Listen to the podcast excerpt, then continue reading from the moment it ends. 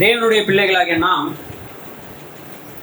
நன்றாக இருப்பது போல நமக்கு ஒரு தோற்றம் இருந்தாலும் அநேக முறை கத்தராக இயேசு கிறிஸ்து நமக்கு தந்திருக்கக்கூடிய இந்த ஆத்தும இழைப்பாறுதல் என்று சொல்லக்கூடிய அந்த அந்த ரெஸ்ட் அந்த பீஸ் அந்த சமாதானத்தை அனுபவிக்காத நிலைமையிலே பல சந்தர்ப்ப சூழ்நிலைகளுக்கு ரியாக்ட் பண்ணக்கூடியவர்களாக நாம் மாறிவிடுகிறது. அது இயல்பாக இருக்கிறது. தேவனுடைய பிள்ளைகளுடைய வாழ்க்கை இயற்கைக்கு அப்பாற்பட்டதா இயல்புக்கு மீறினதா அல்லது எல்லாரும் போல சுபாவத்தின்படியா இயல்பு இயல்பின்படியா? தேவனுடைய பிள்ளைகளுடைய வாழ்க்கை. கேள்வி ஒன்ஸ் மோர் கேக்குறேன். பல வார்த்தைகள் பயன்படுத்தி கேக்குறேன். ஏன்னா யாருக்கு எந்த வார்த்தை புரியுதோ அந்த வார்த்தையை அவங்க அவங்க புரிஞ்சுக்கோங்க தேவனுடைய பிள்ளைகளுடைய வாழ்க்கை இயற்கைக்கு அப்பாற்பட்டதா? இயல்புக்கு அப்பாற்பட்டதா? சுபாவத்துக்கு அப்பாற்பட்டதா? அல்லது இயற்கையாக எல்லாரும் இருப்பது போல சுபாவமாக எல்லாரும் இருப்பது போல சுபாவத்தின்படி இருப்பது போல இயல்பின்படி எல்லாரும் இருப்பது போல இருக்கிற ஒரு வாழ்க்கையா? மத்தவங்களாம் துரு துரு முடிச்சிட்டு இருக்கீங்களா. யோசிச்சுட்டு இருக்கீங்களா? ப்ராசஸ் போயிட்டு இருக்குதா மைண்ட்ல தான் போயிட்டு இருக்கு. ஆ, ம். நான் ஒரு ஒரு ஒரே ஒரு வசனத்தை மட்டும் சொல்லி வாசிக்க சொல்றேன். இப்போ நீங்க பதில் சொல்லுங்க. சரிங்களா? நான் வந்து ஸ்டார்ட் பண்ணும்போது எப்படி ஸ்டார்ட் பண்ணேன்னா செய்தி ஆதாரமாக ஒரு பகுதியை வாசிக்கலாம். அதுக்கு முன்னாடி நாம் எதை பத்தி பார்த்துட்டு இருக்கோம்னா தேவனுடைய பிள்ளைகளாக நாம் நன்றாக இருக்கிறோம் என்று எண்ணிக்கொண்டு எண்ணிக்கொண்டு இருக்கிறோம் பல நிலைமைகள்ல ஆனா கர்த்தர் கொடுக்கக்கூடிய இலைப்பாறுதலை ஆத்தும இலைப்பாறுதலை அந்த சமாதானத்தை அந்த நிம்மதியை அனுபவிக்காதவர்களாக வாழ்ந்து கொண்டிருப்பது இயல்பு அப்படின்னு போட்டுட்டு அதுக்கப்புறம் தான் நான் வந்து அதனுடைய கேள்வி கேட்கறேன். சரிங்களா? அதனால ஒரு ஒரு வார்த்தையும் கவனமா என்ன செய்யுங்க? கேட்கணும். சரி ஏதோ இன்ட்ரடக்ஷன் போது போல கொஞ்ச நேரம் காதை மூடிக்கலாம். அப்புறம் மெயின் மெசேஜ் ஆரம்பிச்ச உடனே காதை திறந்துக்கலான் இருந்தீங்கன்னா ஆமா எபேசிய ரெண்டாவது அதிகாரம் வாங்க. மூன்றாவது வசனம் வாசிங்க. மனப்பாட வசனம்யா ரெண்டு ரெண்டு சொன்னா சொல்றீங்க. ஆக்சுவலி ரெண்டு மூணு எல்லாருக்குமே மனப்பாடமா தெரியும். ஆனா ரெண்டுன்னு சொன்னா மனப்பாடமா சொல்லுவீங்க. அவர்களுக்குள்ளே நாம் முற்காலத்திலே நமது மாம்ச இச்சையின்படியே நடந்து. நமது மாம்சமும் மனதும் உரிமைகளை செய்து சுபாவத்தினாலே மற்றவர்களை கூட கோபாக்கினின் பிள்ளைகளாக இருந்தோம். இப்ப சொல்லுங்க. தேவனுடைய பிள்ளைகளுடைய வாழ்க்கை இயற்கையாக எல்லாரும் வாழ்வது போலயா? சுபாவத்தின்படி எல்லாரும் வாழ்வது போலயா? இல்லது இயற்கைக்கு அப்பாற்பட்ட சுபாவத்திற்கு அப்பாற்பட்டது. இயற்கை சுபாவம் ரெண்டுத்துக்கும் ஒரே அர்த்தம் தான். நேச்சர் சரிங்களா? நேச்சர்னா என்னது? இயற்கையா இயல்பா சுபாவமா அப்படின்னு சொல்லுவாங்கல்ல அதுதான். இப்போ சொல்லுங்க இது தேவனுடைய பிள்ளைகளுடைய வாழ்க்கை. இயற்கைக்கு அப்பாற்பட்டதா? சுபாவத்துக்கு அப்பாற்பட்டதா? இயல்புக்கு அப்பாற்பட்டதா? அல்லது இயல்பு சுபாவத்தின்படி அப்படிதானா? ஏன் எப்படி சொல்றீங்க? புரிஞ்சுச்சிங்களா? நான் அதான் சொன்னா நீங்க வந்து ஏதாவது யோசிக்கலாம். ரொம்ப ப்ராசஸ் பண்ணாதீங்க. பைபிள்ல தெளிவா போட்டிருக்கு. முன்னே நீங்க சுபாவத்தின்படி நடந்து கொண்டிருந்தீர்கள். அப்படின்னா அர்த்தம்?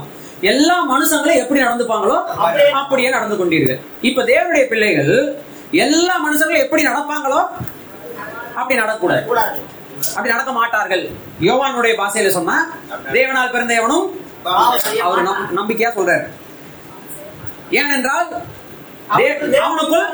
தேவனுடைய வித்து இருக்கு. இவ்வளவு நாள் நமக்குள்ள இருக்கிற வித்து நம்முடைய தகப்பனுடைய வித்து. நம்முடைய தகப்பனுடைய வித்தின்படி ஆதாமுடைய வித்து. ஆதாமுடைய வித்தின்படி தான் எங்க அப்பா எங்க அப்பாவோட வித்தின்படி தான் நான் என் வித்தின்படி தான் என் பையன். இப்படிதான் போகுது.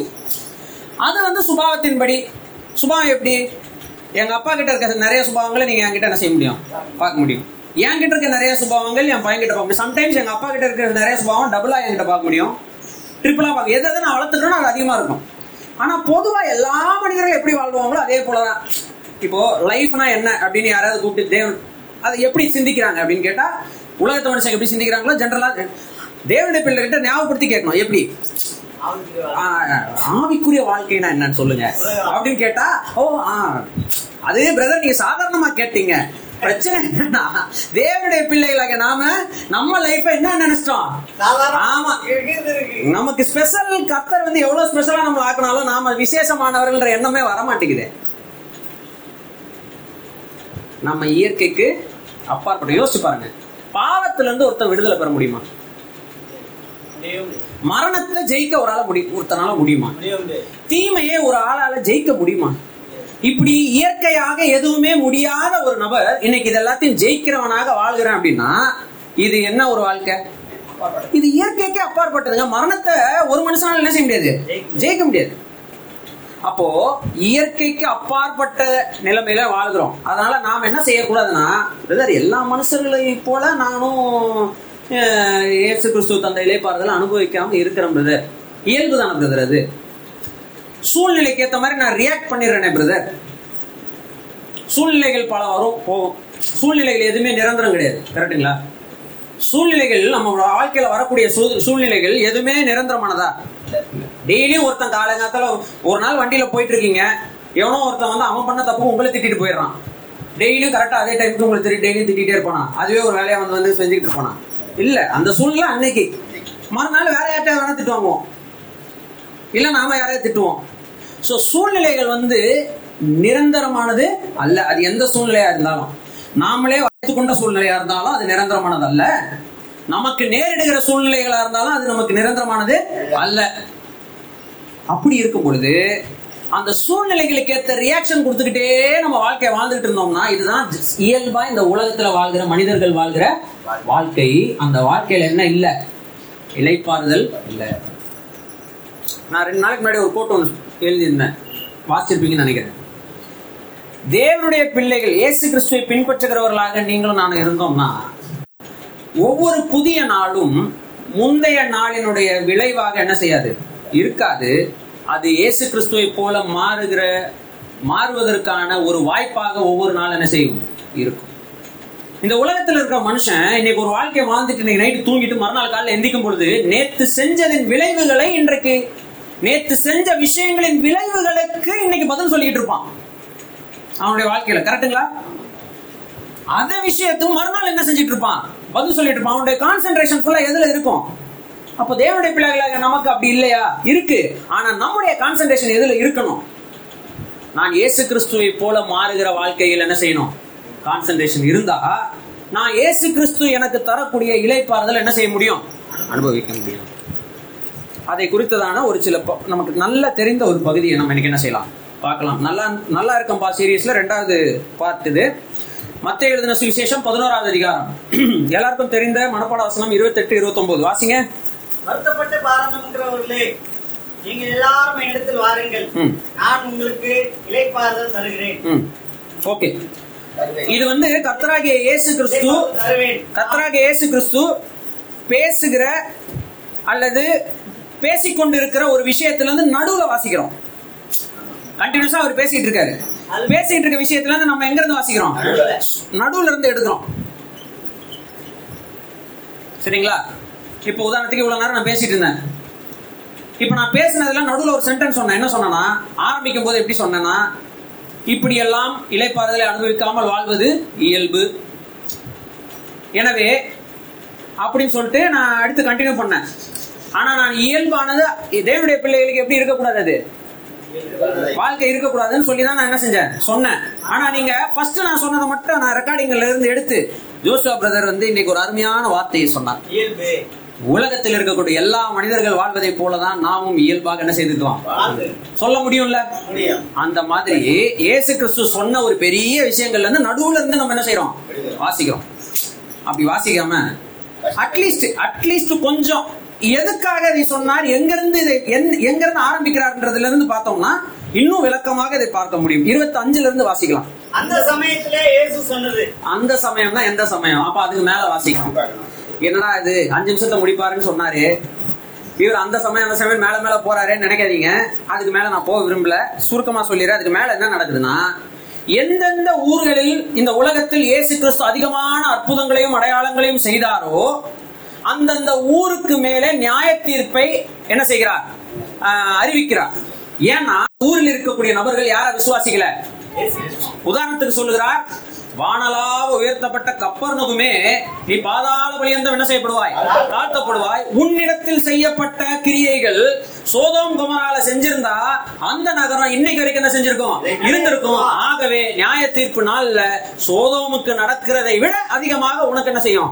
நடக்கும். அப்படின்னு சொல்லி சில பட்டணங்களை எங்கெங்கெல்லாம் இயேசு கிறிஸ்து அதிகமான நல்ல நற்கிரியைகளையும் அற்புதங்களையும் செய்தும் கீழ்ப்படியாமல் போனவர்களுக்கு என்ன செய்கிறார்? சாபம் விடல. அவர்கள் மேல் வரவிருக்கும் நியாய தீர்ப்பை எச்சரிக்கையாக என்ன செய்கிறார்?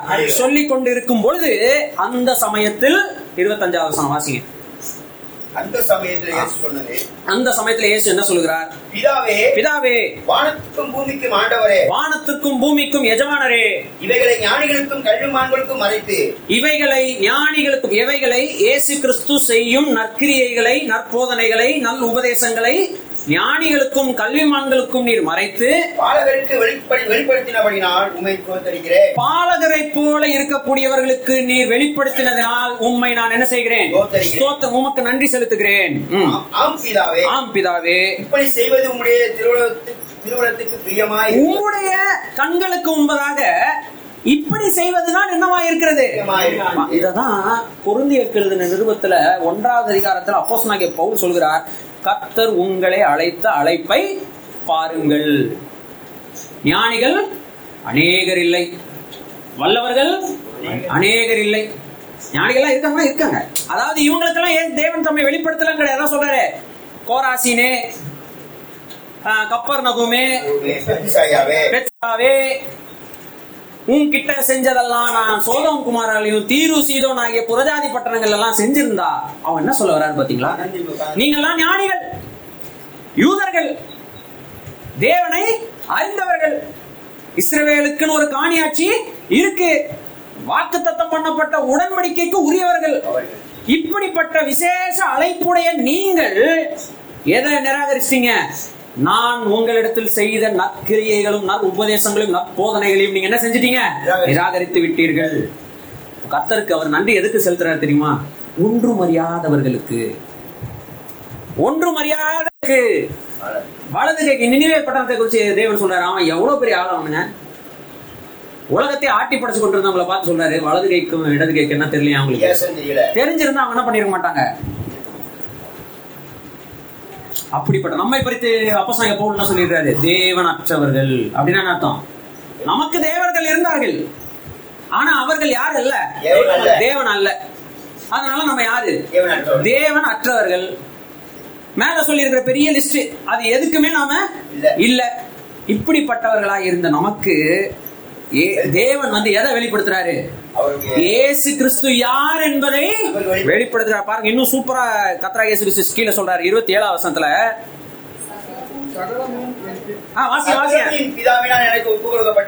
எல்லாமே பிதா யார் கையில ஒப்பு கொடுத்திருக்காரு? கிறிஸ்துவிடம் ஒப்பு கொடுத்திருக்கிறார் இப்போ பாருங்க எதோ சூப்பரா இருக்கும். வாசிங்க. பிதா தவிர பிதா தவிர வேறு ஒருவனும் குமாரனை அறியான். பிதாவை தவிர குமாரனை முழுவதும் அறிந்த இந்த உலகத்தில் அண்ட சராசரத்தில் யாரும் இல்லை. குமாரனும் குமாரனும். குமாரன் எவனுக்கு பிதாவை வெளிப்படுத்த சித்தமுள்ளவராய் இருக்கிறாரோ அவனும் தவிர அவனையும் தவிர. அதாவது குமாரன் பிதாவை அறிந்திருக்கிறார். பிதா குமாரனை முழுவதுமாய் அறிந்திருக்கிறார்.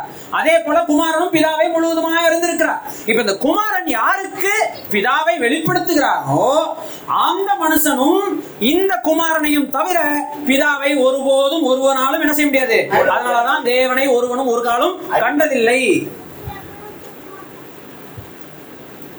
இப்ப புரியுதா இயேசு கிறிஸ்து ஏன் சொன்னாரு? நானே வழியும் சத்தியமும் ஜீவனுமா இருக்கிறேன் என்னாலே அல்லாமல் ஒருவனும் யாருக்குள்ள வர முடியாது?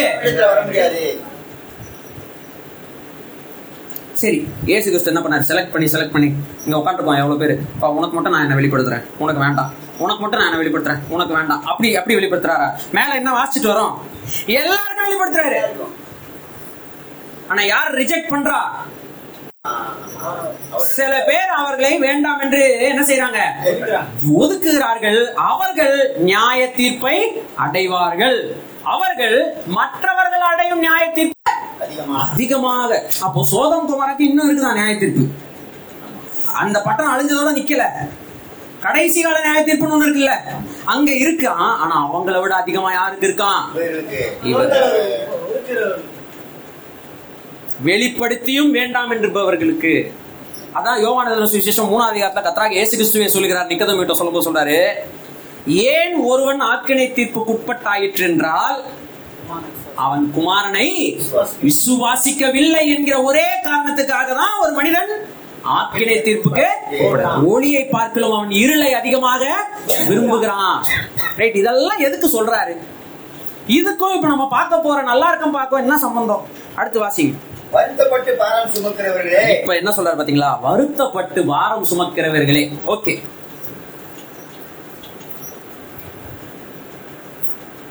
யாருங்க இங்க வருத்தப்பட்டு பாரம் சுமக்கிறவர்கள்? இன்னும் கரெக்டா சொல்ல போனா வருத்தத்தோடு பாரத்தை சுமந்து கொண்டிருக்கிறவர்கள். தங்களுடைய வாழ்க்கையை இந்த உலகத்தில் பாரமாக நினைக்கிற அளவிற்கு வாழ்க்கையை வாழ்ந்து கொண்டிருக்கிறவர்கள். இந்த உலகத்துல யார வேணா கூப்பிட்டு கேட்டு பாருங்களேன். பிரதர் எப்படி இருக்கீங்க பிரதர் ஏதோ உங்க புண்ணியத்துல. என்னது? நம்ம புண்ணியத்தை அவர் கணக்குல எடுத்து போறான். ஏதோ உங்க புண்ணியத்துல. சில பேர் என்ன சொல்லுவாங்க? இப்ப நான் நல்லா இருக்கேனா நல்லா இருக்கேன்னு தெரிஞ்சுக்கிட்டு நீ என்ன பண்ண போற? போவியா? வேலையை பார்த்துட்டு போவியா? என்ன எதுக்கு நீ இழுத்துக்கிட்டு இருக்க இப்ப காலங்காத்தால? அவங்க வந்து ஏதோ ஒரு டென்ஷன்ல இருந்திருப்பாங்க. இந்த எக்ஸாமினர்லாம் வருவாங்க பாருங்க காலேஜுக்கு அவன் வீட்டுல அன்னைக்கு காலைல ஏதாவது நடந்துச்சுன்னா அவன் செத்தான் அன்னைக்கு. வாழ்க்கையை எல்லாருமே எப்படி பார்த்துட்டு இருக்காங்க இந்த பூமியில? பாரமா. அதை கல்யாணம் பண்ணவங்க குழந்தை பெற்றவங்க பார்த்துக்கோங்க நான் எதுவும் சொல்லலை.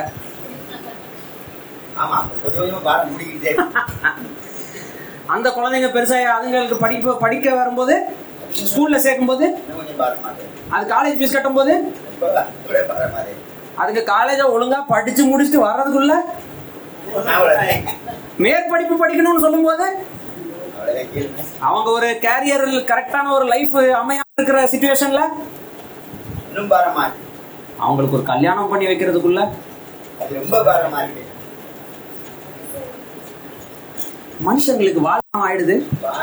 இது பத்தாதைக்கு மத தலைவர்களாய் எந்த மத தலைவரா வேணா இருந்துட்டு போகணும் கிறிஸ்தவ மதமோ இந்து மதமோ முஸ்லிம் மதமோ யூத மதமோ. இவங்கெல்லாம் என்ன பண்றாங்கன்னா சுமக்க கூடாத பாரத்தை மனிதர்கள் மேல எக்ஸ்ட்ரா என்ன செய்யறாங்க. இதனாலதான் மதங்கள் மேல இன்றைக்கு உலகத்துல இருக்கிற மனிதர்களுக்கு என்ன வருது? வெறுப்பு வருது. சுமக்க கூடாத பாரத்தை. அதுவும் ஏசு கிறிஸ்து சூப்பரா சொல்றாரு. என்ன சொல்றாரு? கொசு இல்லாமல் வடிகட்டி. என்னவா? கொசு இல்லாம வடிகட்டுவானா? வர எல்லார்கிட்டயும். ஆனா இவன் எதை விழுங்கிருப்பானா ஒட்டகத்தையே விழுங்கிருப்பானா அவன் எங்க உட்காந்துருப்பானா மோசையின் ஆசனத்துல உட்காந்துருப்பானா வெந்தயத்திலும் சீரகத்திலும் என்ன கேட்பாங்களாம் ரசம்பா நீதி இறக்கமும் அவங்க கிட்ட இருக்காங்க சொல்றாரு மனுஷரால் சுமக்க முடியாத பாரத்தை அவர்கள் மேல் சுமத்தி அவர்களை தேவனை ஃபாலோ பண்றதுக்கு கடினமான ஒரு வாழ்க்கையை நீங்க என்ன செஞ்சுறீங்க மாற்றிடுறீங்க. மனுஷன் எதுக்கு கடவுள் இறை பாதையை ஆன்மீகத்தை இறைவனை தேடி வருவதற்கு காரணம் என்ன? சமாதானத்துக்காக வர்றாங்க. யார கேட்டு பாருங்க. எதுக்குங்க நீங்க கடவுள் நம்பிக்கை இருக்குதா? இருக்குதுங்க. ஏதோ கொஞ்சம் முன்னாடி ரொம்ப இருந்தது. இப்போ இருக்குது. அது இன்னும் கொஞ்ச நாள் கழிச்சு இருக்குமான்னு தெரியல. காரணம் என்ன? அவங்க யாருமே யார ஃபாலோ பண்ணல. இறைவனை தேடவில்லை இறைவனை ஃபாலோ பண்ணல. இறைவனை நான் காட்டுறேன் நான் காட்டுறேன் யார் யாரெல்லாம் சொல்றாங்களோ அவங்கள தேடி அவங்கள தான் செஞ்சுட்டு இருக்காங்க? ஃபாலோ பண்ணிக்கிட்டு இருக்காங்க. இதுதான் இந்த பூமியில நிலைமை. அது எல்லா மதத்துக்காரனையும் சேர்த்து தான் சொல்றேன். ஆனா இங்க நம்ம பாக்குறோம் கத்ரா கேசு கிறிஸ்து கூப்பிடுறாரு. எப்படி கூப்பிடுறாரு? உங்கள் வாழ்க்கை எப்படி இருக்குது? வருத்தம் நிறைந்ததாகவும் பாரம் நிறைந்ததாகவும் இருக்கிறது உண்மைதான். அவர் இல்லைன்னு சொல்லல. உலகத்தில் இருக்கக்கூடிய அனைத்து மனிதர்களுடைய வாழ்க்கை எப்படி இருக்கு? வருத்தமும் எங்க இருந்து கோட் பண்றாரு இத? பழைய பாட்டுல இருந்து கோட் பண்றாரு. எங்க இருந்து? பிரசங்கியில இருந்து கோட் பண்றாரு. என்ன போட்டிருக்கு? மனுஷன் சூரியனுக்கு கீழே மனுஷனுடைய வாழ்க்கை எப்படி இருக்குது? வருத்தமும் சஞ்சலமும் இருக்கிறது. அப்படிப்பட்ட பாரம் நிறைந்த தூக்க முடியாத சுமைகளை கஷ்டப்பட்டு தூக்கி கொண்டிருக்கிற வாழ்க்கையை பாரமாக பார்த்து கொண்டிருக்கிற நீங்கள் யார்கிட்ட வாங்க? என்னிடத்தில் வாருங்கள். என்னிடத்தில் ஒருத்தன் உங்களை கூட்டிட்டு வருவான் அவனிடத்தில் அல்ல. அந்திரேயாவினிடத்தில் அல்ல பேதுருவினிடத்தில் அல்ல. இயேசு கிறிஸ்துவினிடத்தில் என்ன செய்யணும்? வரணும். இங்க என்ன பிரச்சனைனா இந்த அந்திரேயாவும் பேதுருவும் பாரத்தை தூக்கிட்டு இருக்கதான் பிரச்சனை. வரவன் பாக்குறான் கூப்பிடுறான் இவன் நமக்கு மேல என்ன செஞ்சுக்கிட்டு இருக்கான். வருத்தப்பட்டு வாழ்ந்துகிட்டு இருக்கான். இப்போ இவனுக்கு இவன் கூட போய் ஏற்கனவே இருக்கிறது இல்லாம எக்ஸ்ட்ரா நம்ம வாரத்தை என்ன செஞ்சிட வேண்டியிருக்கும்? ஒருவேளை தூக்க வேண்டியிருக்கும். அதுக்கு நம்ம என்ன பண்ணிடலாம்? அப்படியே திரும்பி போயிடலாம்னு ஏசு கிறிஸ்து கிட்ட வராம போயிடுறாங்க. காரணம் என்னன்னா நம்ம வாழ்க்கையில யாரும் ஏசு கிறிஸ்து என்ன செய்யறது இல்ல காட்டுறது இல்ல ஏன்னா நம்ம எப்படி வாழ்றோம்? இயல்பாக வாழ்ந்து கொண்டு சுபாவத்தின்படி இங்க அந்த பிரச்சனை. கத்த சொல்றாரு நீங்கள் என்னிடத்தில் என்ன செய்யுங்க? வாருங்கள். என்னிடத்தில் வந்தா என்ன நான் உங்களுக்கு என்ன தரப்போகிறேன் என்ன தருவேன்? இழைப்பாறுதலை தருவேன். என்னிடத்தில் வரும் வரைக்கும் உனக்கு என்ன இல்ல? இழைப்பாறுதல் இல்லை. அதோட நிறுத்தல. இந்த இழைப்பாறுதலை எப்படி நீ அனுபவிக்க முடியும் என்பதுதான் அடுத்து சொல்லுகிறாரு. அப்ப நல்லா கவனிங்க தேவனுடைய பிள்ளைகளாகிய நாம இன்னும் அவர் கொடுக்கக்கூடிய இழைப்பாறுதலை அனுபவிக்க மனப்பாட வசனம் தான் தெரிந்த வசனம் தான் பட் இருந்தாலும் கொஞ்சம் கவனப்பட்டு திருப்பி வாசிப்போம். இன்னும் அவர் கொடுத்த இளைப்பாறுதலை முற்றிலும் அனுபவிக்க முடியாமல் நம்முடைய சொந்த வாழ்வுக்கு பாரமாக இருக்கிறது என்றால் நாம் இன்னும் யாரிடத்தில் வரவில்லைன்னு அர்த்தம். வர வேண்டிய விதத்தில் என்ன செய்யல? வரவில்லை. எப்படி வரணுமா சொல்றாரு? வாசிங்க. மனத்தாழ்மை. நான் சாந்தமும் மனத்தாழ்மை இல்ல. இருபத்தி ஒன்பது. அதான் நான் சாந்தமும் மனத்தாழ்மை ஆ ஓகே. சாரி தமிழ்ல வந்து அது ஃபர்ஸ்ட் வந்துருது போல. ஆ. எண்பத்தை உங்கள் மேல் ஏற்றுக்கொண்டு ஆ. என்னிடத்தில் கற்றுக்கொள்ளுங்கள். அப்பொழுது உங்கள் ஆத்துமா ஆத்துமாக்களுக்கு கிடைக்கும். அப்போ இயேசு கிறிஸ்துட்ட வந்தாச்சுங்க. கத்ரா அன்புல ஏசப்பா நான் ஒரு பாவி. என் பாவத்துக்காக நீங்க கல்வாரி சிலுவையில மறித்தீர் அடக்கம் பண்ணப்பட்டே மூன்றாம் நாள் உயிரோடு எழுந்தீர். நான் ஒரு பாவி நான் நீசன் நான் துரோகி நான் நாய்க்கு சமமானவன். அப்படி இப்படின்னு எவ்வளவு சொல்ல முடியுமோ சொல்லிட்டு ஏசு கிறிஸ்துவேன் உள்ளத்துக்குள் வாரும் என்று நான் அழைத்தவுடன் முடிஞ்சிச்சு. அப்படின்னு கிறிஸ்தவ வாழ்க்கையை நினைக்கிறவர்கள்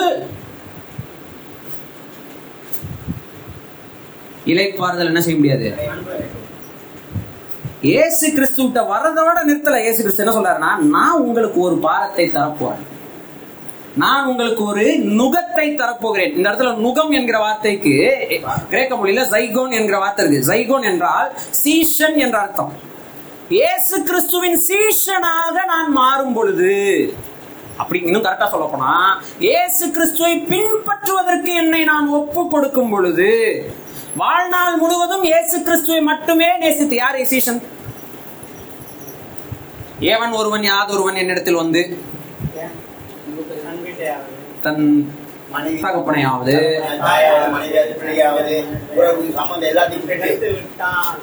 தன்னையும் வெறுக்காவிட்டால் அதுக்கப்புறம் என் சிலுவை தன் சிலுவையை எடுத்துக்கொள்ளாவிட்டால் இவ்வளவும் போட்டு இப்படி யாராவது என்கிட்ட வர இப்படி என்கிட்ட வரவன் இப்படி வரலனா அவன் யாரு இல்ல? எனக்கு சீசனா இருக்க மாட்டான். அப்ப லைஃப் லாங்கா இயேசு கிறிஸ்துவ மட்டும் நேசித்து அவர் மட்டும் அவரை மட்டும் ஃபாலோ பண்ணுவேன்ற முடிவு எடுக்காதவன். கரெக்டா சொல்ல போனா ஞானஸ்தானம் எடுக்காதவன். என்ன எதை அனுபவிக்க முடியாது? ஞானஸ்தானம் எடுக்காதவனா மூங்கி எந்திக்கிறத சொல்லல. எது ஞானஸ்தானம் நான் லைஃப் லாங்கா இயேசு கிறிஸ்துவ மட்டும் ஃபாலோ பண்ணுன்ற கமிட்மெண்ட் வரைக்கும் எடுக்கிறதுக்கு பேர் தான் என்னது? அந்த அந்த கமிட்மெண்ட் எடுத்தவன் முங்கி எந்திரிச்சு காட்டுவான் அதை. அதுக்கு கீழ்ப்படிஞ்சு ஒரு செய்கையில அதை என்ன செய்வான்? நிரூபிப்பான். தன் விசுவாசத்தை கிரியையில என்ன செய்வான்? காட்டுவான். அப்படி தன் வாழ்க்கையில ஞானசானம் எடுத்து பல வருஷம் ஆயும். இன்னும் கத்தராக இயேசு கிறிஸ்துவை மட்டுமே நான் நேசிப்பேன். அவரை அவரை மட்டுமே நான் ஃபாலோ பண்ணுவேன். வேற யாரையும் நான் ஃபாலோ பண்ண மாட்டேன். வேற யாரையும் நான் நேசிக்க மாட்டேன். அவர் மட்டும் தான் எனக்கு எல்லாமே என்ற தீர்மானத்தை லைஃப் லாங் முழுசும் வாழ்வதற்கு எடுக்காதவர்கள் யாருடைய சீசன் அல்ல? அப்படி சீஷராய் அல்லாதவர்கள் இயேசு கிறிஸ்து நுகத்தை என்ன செய்யல? எடுத்து கொள்ளவில்லை எடுத்து கொள்ளாதவர்கள் எதை அனுபவிக்க முடியாது? இன்னும் சூப்பரா ஒரு விஷயம் சொல்றேன். என் நுகத்தை ஏற்றுக்கொள்ளுங்கள். அதோடு கேத்து எக்ஸ்ட்ரா ஒன்று சொல்றாரு. என்னிடத்தில் அப்ப சீசனுடைய வேலை என்ன? தீர்மானம் எடுத்தா போதுமா? இயேசு கிறிஸ்து பின்னாடி நான் போவேன்னு தீர்மானம் எடுத்தா போதுமா? அவரிடத்தில் என்ன செய்யணுமா? ஆனா இந்த டீச்சர் எப்படிப்பட்டவரா இருக்காராமா சாந்தமும் மனத்தாழ்மையுமா இருக்கிறேன். அவர் எப்படிப்பட்ட குரு அல்லனா இடத்துல வரவங்க ஆ ஆண்டி அன்னைக்கு ஆ ஃபீஸ் கட்டியா? ரைட் ஆ. சரி. ம். இன்னைக்கு என்ன கிளாஸ் பாடுகளை அனுபவிப்பு. போ போய் நில்லு. வெளியில போ. உனக்கு ஒரு நாலு பேர் வச்சிருக்கேன். அவன் வந்து படாத பாடுபடுத்துவான். பட்டு எப்படி பாட அனுபவிக்கணும்னு கத்துக்கோ. அப்படி அனுபவிக்கிறவர் அப்படி அனுபவ அந்த மாதிரி டீச்சர் அல்ல. அது வந்து உலகத்துல இருக்கிறவங்க பிராக்டிக்கல் லெசன் சொல்லி கொடுப்பாங்க. இயேசு கிறிஸ்து அப்படிப்பட்டவர் அல்ல. அவர் யாரா இருக்கிறாரா? சாந்தமும் இன்னும் புதிய ஏற்பாட்டை நம்ம வாசிக்கிறோம். அவரு நமக்கு முன்பாக நம்மை போல எல்லா விதங்களிலும் சோதிக்கப்பட்டும் பாடுபட்டு நம் மேல பரிதபிக்க கூடிய பிரதான ஆசாரியராக என்ன செய்றார் அது தம் அப்படி எழுதிருக்கும்னா பரிதபிக்க கூடாத பிரதான ஆசாரியர் நமக்கு இல்லாமல் அப்படின்னு அர்த்தம். பரிதவிக்க கூடியவர் நம்ம மேல இறக்கப்படக்கூடியவர். யோ என் பிள்ளை என்ன நம்பி வந்துட்டு இப்படி கஷ்டப்படுறானே என்று பாவப்படக்கூடியவர். பாவப்படக்கூடியவர் சுச்சு கொட்டிட்டு இருப்பாரா? இல்ல. பா- அங்க நம்ம வாசிக்கிறோம். அவர் எப்படி நடந்து போக வேண்டும் என்று நமக்கு அடிச்சுவடுகளை வைத்து போயிருக்கிறாரோ அது மேல அப்படியே வச்சு வச்சு வாடான்னு தான் சொல்றாரே தவிர நம்மள என்ன செய்யல?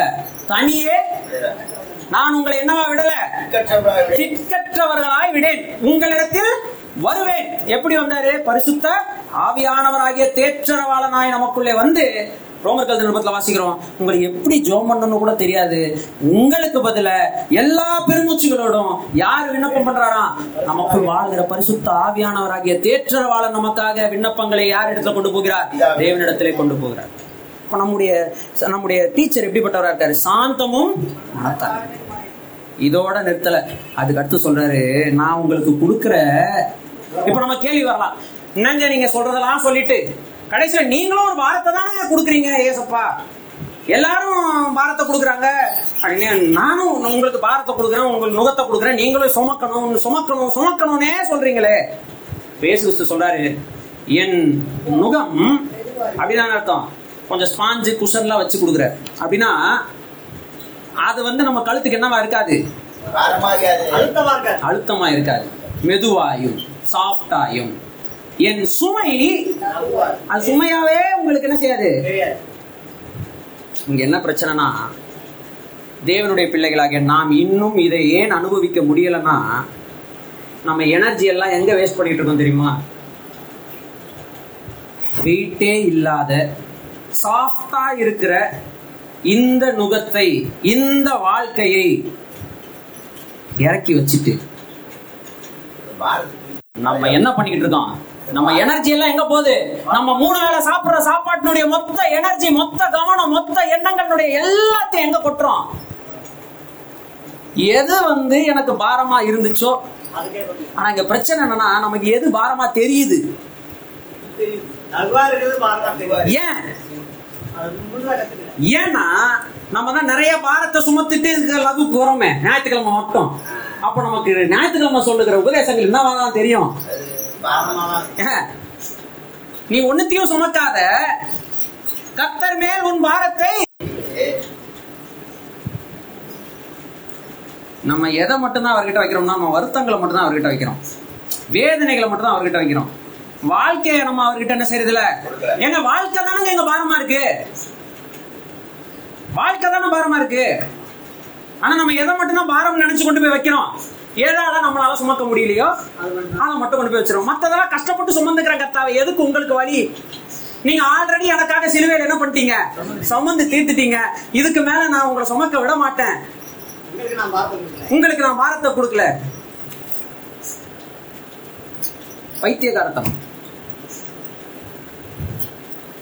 சுமையே இல்லாத மெதுவான ஒரு நுகமும் ஒரு வாழ்க்கை. நமக்கு என்னவா தெரியுது?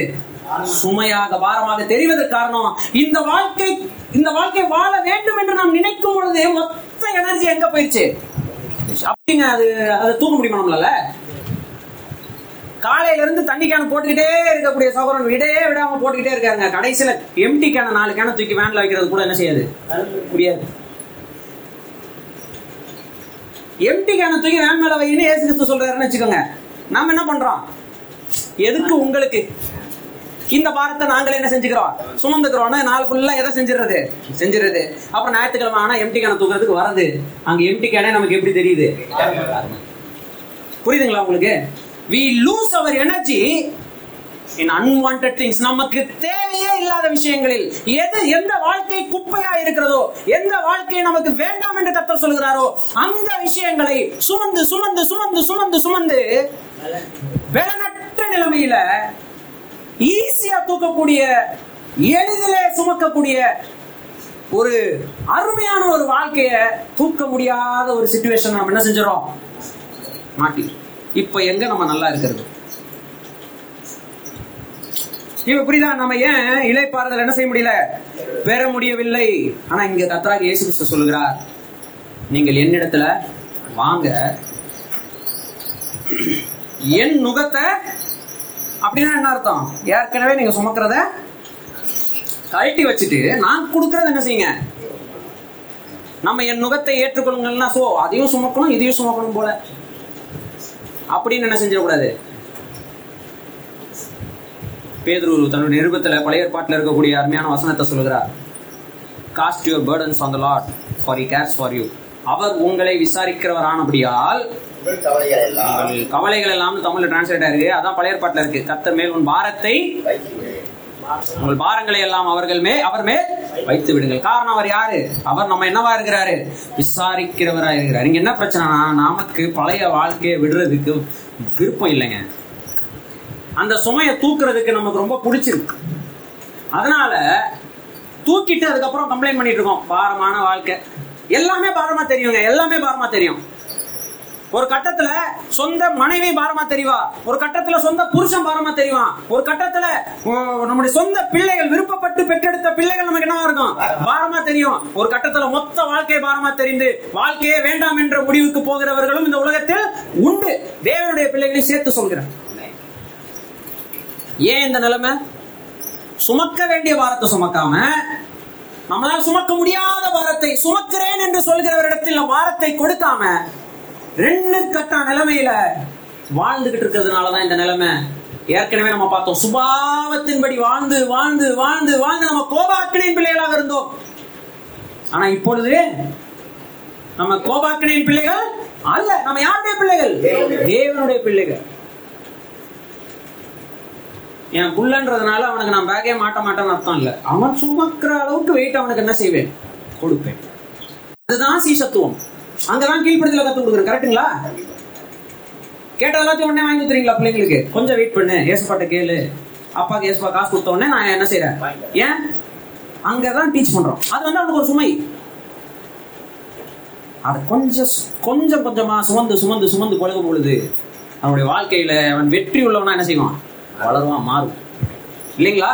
அப்போ ஏசு கிறிஸ்து சொல்லுகிற பாஷையிலே சொன்னான்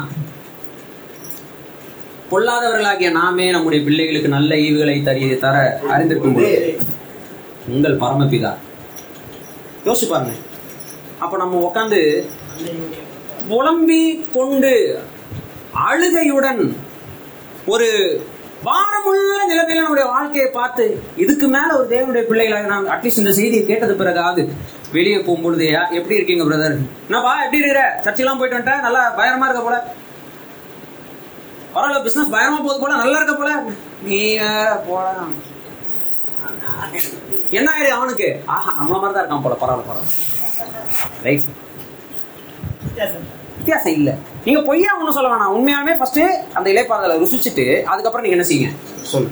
ருசிங்க. ருசிக்காம. நான் நல்லா இருக்கேன். இன்னைக்கு சொல்றாங்களே நிறைய பேர். நீ தேவனுடைய பிள்ளை. நீ நீ இருசக்கர வாகனத்தில் என்ன செய்யக்கூடாது? வரக்கூடாது. கார் வாங்குவாயாக. உடனே ஆமேன்னு போயிட்டு மறுநாள் லோனை வாங்கி காரை வாங்கி அந்த லோனை கட்ட முடியாம அவர் இன்னும் கஷ்டத்துக்கு என்ன செஞ்சிருவாரு அப்படியெல்லாம் பொய்யாக நீங்கள் ஒரு ப்ராஸ்பரிட்டியான நிலைமையில வாழ வேண்டிய அவசியம் இல்லை. உண்மையா உங்க வாழ்க்கையை இயேசு கிறிஸ்துவுக்கு ஒப்பு கொடுத்து கடைசி மூச்சு வரை உண்மை மட்டும் நேசிப்பேன் உமக்காக மட்டும் வாழ்வேன் என்கிற தீர்மானத்தை எடுத்து அந்த வா- அந்த தீர்மானத்துக்குள்ள ஒவ்வொரு நாளும் இயேசு கிறிஸ்துவிடத்தில் கற்றுக்கொள்ளக்கூடிய ஒரு வாழ்க்கைக்கு நீங்கள் உங்களை ஒப்பு கொடுக்கும் பொழுது ஆட்டோமேட்டிக்கா உங்கள் வாழ்க்கையில் என்ன கிடைக்கும் இலைப்பாறுதல் கிடைக்கும். அந்த இலைப்பாறுதலை நீங்க அனுபவிக்க ஆரம்பித்த பிறகு உங்கள் வாழ்க்கையில் உங்களை சந்திக்கிறவர்கள் உங்களிடத்தில் இயேசு கிறிஸ்துவினுடைய இலைப்பாறுதலை கண்டு அவர்கள் உங்களிடத்தில் ஈர்க்கப்படுகிறவர்களாக என்ன செய்வார்கள்? அப்படி ஒப்பு கொடுத்த நிலைமையிலே வாழ்வோம். கத்ததாமே இந்த வசனங்களை ஆசிரியர் தருவாராக.